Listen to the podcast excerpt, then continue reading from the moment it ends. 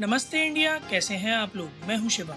अगर आप हमें पहली बार सुन रहे हैं तो स्वागत है। इस शो पर हम बात करते हैं हर उस खबर की, जो इम्पैक्ट करती है आपकी और हमारी लाइफ तो सब्सक्राइब का बटन दबाना ना भूलें और जुड़े रहें हमारे साथ हर रात साढ़े दस बजे नमस्ते इंडिया में।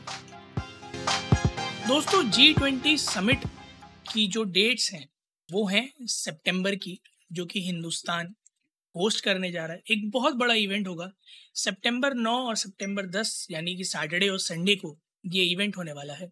दिल्ली के अंदर होने वाले इस इवेंट में बहुत बहुत कुछ होने वाला है। न्यू दिल्ली लीडर समिट भी कहा जा रहा है इसे। और इसमें मतलब एक से एक बड़ी कंट्री का प्राइम मिनिस्टर या प्रेसिडेंट शिरकत करेगा, जो भी जी ट्वेंटी का पार्ट है। मैं कुछ छोटे मोटे नाम आपके सामने लिए देता हूँ, जैसे कि चाइना से शी जिनपिंग जी हैं प्राइम मिनिस्टर हमारे अपने श्रीमान नरेंद्र मोदी जी हैं, जापान के प्राइम मिनिस्टर फूमिया किशीदा हैं रशिया के प्रेसिडेंट व्लादिमीर पुतिन हैं कोरिया के प्रेसिडेंट यौन सीक वर्ल हैं सऊदी अरेबिया के किंग सलमान बिज हैं यूनाइटेड स्टेट्स ऑफ़ अमेरिका के प्रेसिडेंट जो बाइडन जी हैं prime minister of United Kingdom Rishi Sunak ji हैं और मतलब like the plethora of people who are going to visit it और इनके अलावा भी there will be a great deal of people who are going to be a part of this summit. मैं इसके बारे में बात इसलिए कर रहा हूँ क्योंकि दिल्ली के अंदर तीन बड़े पहाड़ हैं कूड़े के और मुझे ऐसा नहीं है कि दिल्ली वालों को बताने की आवश्यकता है, दिल्ली वाले भली भांति जानते हैं। और इन तीन पहाड़ों में से एक जो पहाड़ है ओखला का, क्योंकि साउथ दिल्ली म्यूनिसिपल कॉरपोरेशन के अंडर आता है, वो उस रूट के बीच में पड़ेगा जहाँ से मेन ऑफिशियल्स की गाड़ी के निकलने का रूट होगा। MCD यानी कि म्यूनिसिपल कॉरपोरेशन ऑफ़ दिल्ली को ये प्रोजेक्ट मिला हुआ है कि उस पहाड़ को सितंबर नाइन्थ से पहले ख़त्म करना है। बड़ी एम्बिशियस डेडलाइंस के साथ एमसीडी लगा भी हुआ है इस कोशिश में। हालाँकि डेडलाइंस दिसंबर 23 की हैं बट कोशिश पूरी की पूरी जारी है कि कैसे ना कैसे ओखला और भलसवा की जो लैंडफिल साइट्स हैं, उन्हें दिसंबर 2023 तक खत्म कर दिया जाए। कीपिंग इन माइंड कि सितंबर से पहले ओखला खत्म कर दिया जाए और गाजीपुर का आखिरी पहाड़ मार्च 2024 तक खत्म कर दिया जाए। हालाँकि कुछ इंडिपेंडेंट बॉडीज और एक्सपर्ट्स का ये मानना है कि ये अगले पाँच साल तक ख़त्म नहीं हो पाएगा। पर जिस तरह के प्रयास चल रहे हैं जिस तरह के काम चल रहे हैं उस तरह से शायद ये सितंबर में अचीवेबल होगा। अब दोस्तों सवाल ये होता है कि अगर ये कूड़ा यहाँ पड़ा था तो यहाँ से जा कहाँ रहा है? सो so, एक वेस्ट टू वेल्थ या वेस्ट टू एनर्जी की स्कीम के अंडर इस सारे के सारे कूड़े को प्रोसेस करने की कोशिश की जा रही है।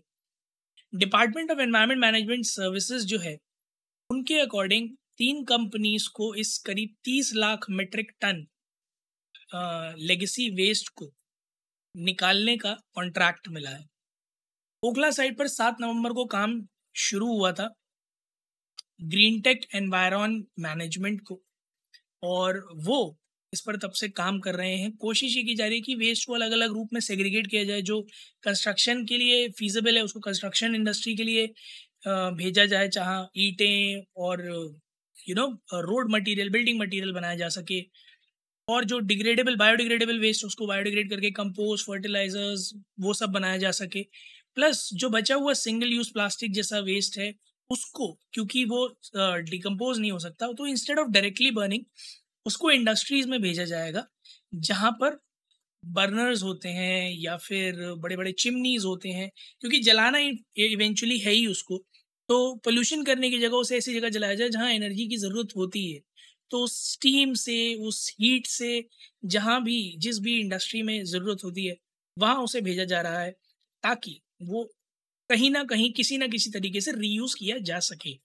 ताकि चाहे कोल का कंजम्पशन किसी तरह से कम हो सकेगा या फिर हो सकता है और चीज़ें हैं जो एज अ फ्यूल यूज़ होती हैं, उनको कम किया जा सकेगा।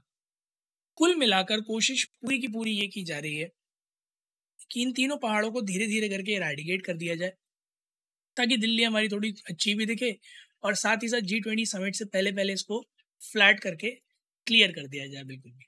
मैं आपके साथ कुछ छोटे छोटे आंकड़े शेयर कर देता हूँ। जो भलसवा लैंडफिल साइट है, छत्तीस एकड़ में है नॉर्थ दिल्ली जोन में आती है और इसका प्रोजेक्ट जो है, वो अल्फ़ा थर्म को मिला है, गाजीपुर सत्तर एकड़ ईस्ट दिल्ली में आती है। इसका सुधाकरा इंफ्राटेक को और जैसा मैंने बताया, ओखला छियालीस एकड़ south Delhi green tech environment management को मिला हुआ है। साथ ही साथ यहाँ पर इन इन साइट्स पर अलग अलग तरह के प्लांट्स भी सेटअप किए जा रहे हैं। कोशिश की जा रही है कि जल्दी से जल्दी जैसे भी हो सके इस पूरी समस्या से निजात पाया जा सके। कुछ इन तीनों में से एरियाज़ हैं जहाँ पर इंजीनियर्ड लैंडफिल्ड साइट्स भी स्टैब्लिश की जा रही हैं, जो कि इस वेस्ट को अलग अलग मटेरियल में कन्वर्ट करने का काम भी करेंगी।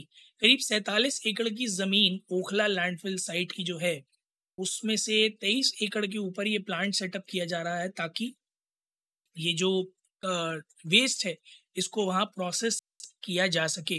Bio CBG and composting plant एक ऑपरेशनल है ओकला में, जो कि 300 tons per day garbage dispose करेगा। कोशिश की जाएगी कि इसकी कैपेसिटी 500 टन पर डे तक ले जाई जा सके।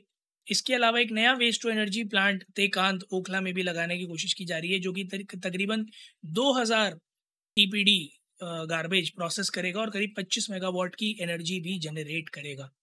कुल मिलाकर दिल्ली के सौंदर्यकरण, दिल्ली के स्वच्छीकरण, साथ ही साथ एक हारमनी एक अच्छे वातावरण की ओर कोशिश की जा रही है कि दिल्ली का जो पोल्यूशन है उसको कम किया जा सके, इससे उठने वाला पोल्यूशन है उसको कम किया जा सके और इसकी वजह से शायद जो बीमारियाँ फैल रही हैं उसको कम किया जा सके प्लस उन लैंडफिल साइट्स का थोड़ा ऑप्टिमल यूज़ किया जा सके गार्बेज डिस्पोजल का काफ़ी बढ़िया यूज़ किया जा सके। इसके अलावा दिल्ली के अंदर ग्रीन कवर के बारे में अगर मैं बात करूँ तो हाल ही में एक रिपोर्ट सामने आई है जहाँ दिल्ली का जो ग्रीन कवर एरिया है, वो इक्कीस दशमलव आठ आठ परसेंट से बढ़कर तेईस दशमलव ज़ीरो छः परसेंट हो गया है।